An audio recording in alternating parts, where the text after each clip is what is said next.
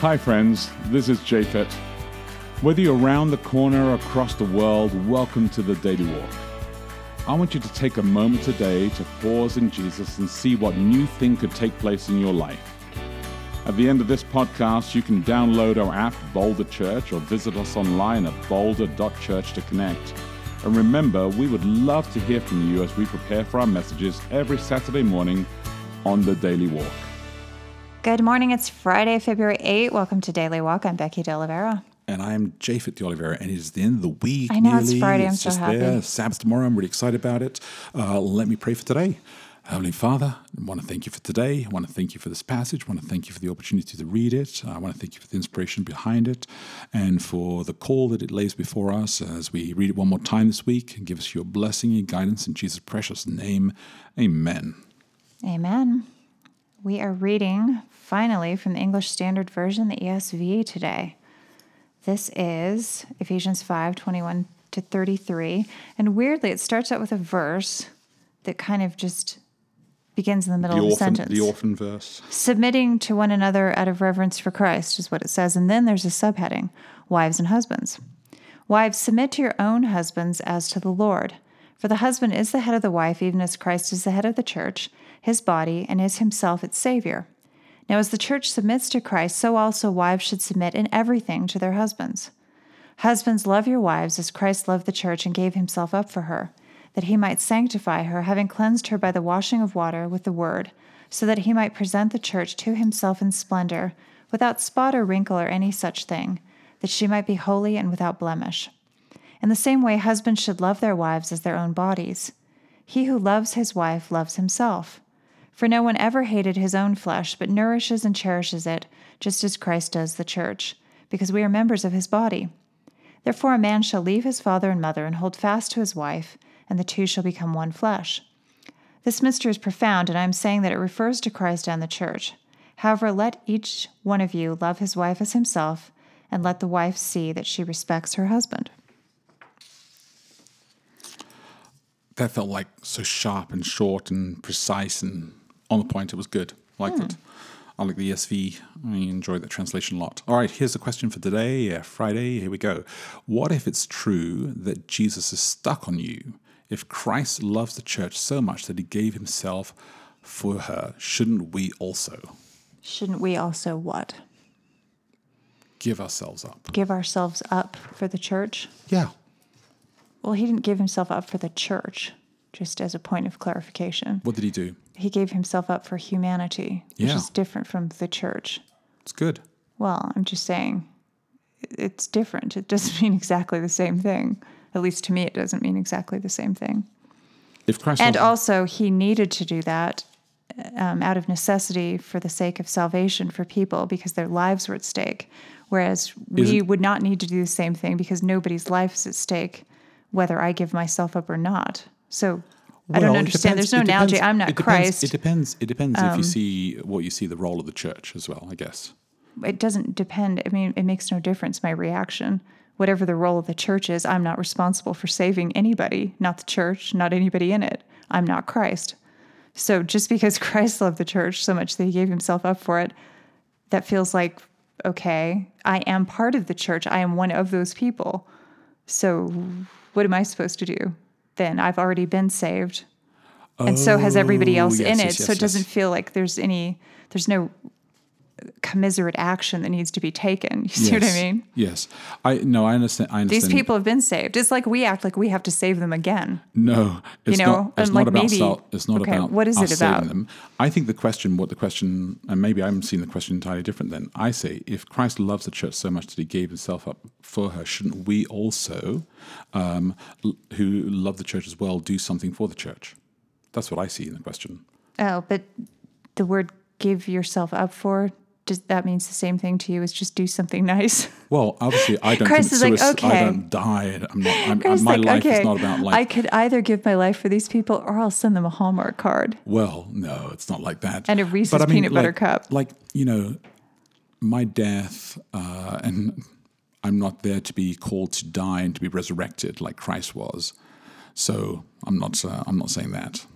I okay. believe that my my sacrifice, and maybe, I mean, maybe my sacrifice is to be a martyr. I don't know. I mean, I don't mm. I don't feel like God has called me to be a martyr in, in the sense of like... At the moment. At the moment to, to go and die and stand for that. But um, I don't know about that yet. But but right now, what I know is that God has, has called me to to...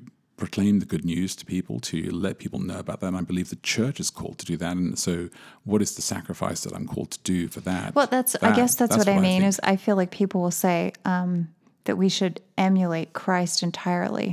And I think it's not so much that you're supposed to do exactly what Christ did. You're supposed to do what Christ wants you to do, like fulfill your purpose, not Christ's purpose. Christ already fulfilled his purpose, so there would be no reason for each one of us to duplicate that. Yes. That, that's just, I don't know. Yeah, I mean, uh, yeah, I mean, if people say, if people are saying that, I think that that would be impossible to do because we're not God.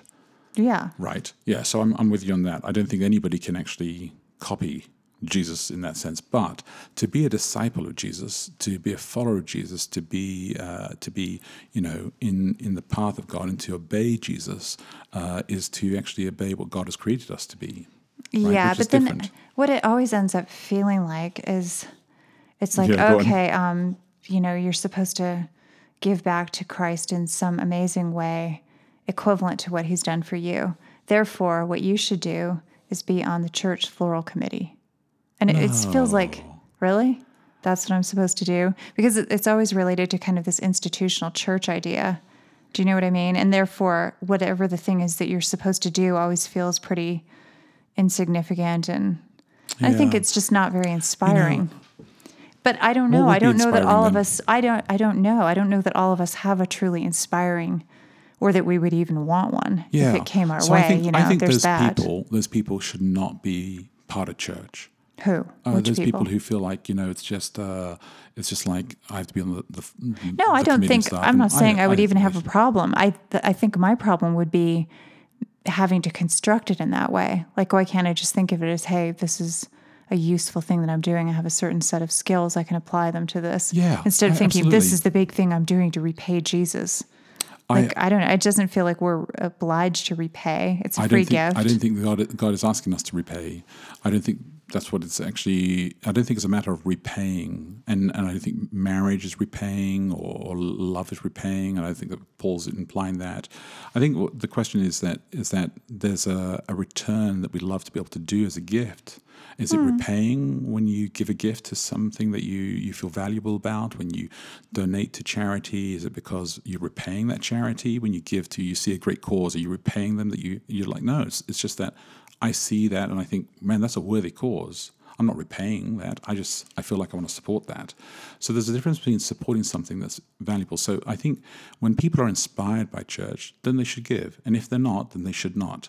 And I've been encouraging people to step away from it if uh, if they're not inspired by it, if they're not connected to it, because they have to be motivated by God. Well, at the same thing, time, though, I don't think that you have to be inspired by everything. There are some duties that just need to be done. Well, sure, but some people... Like in our own lives, we don't I, wait for inspiration to strike before we clean the toilet or well, that's true. do anything else that needs to that's be done. True. Most but, things but are not inspirational.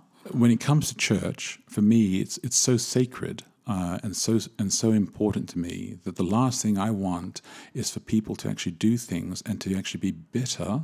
Right? Oh, I agree with that. Right? So this yeah. is this is really essential. If you're bitter about having to do something at church, it affects your relationship with God.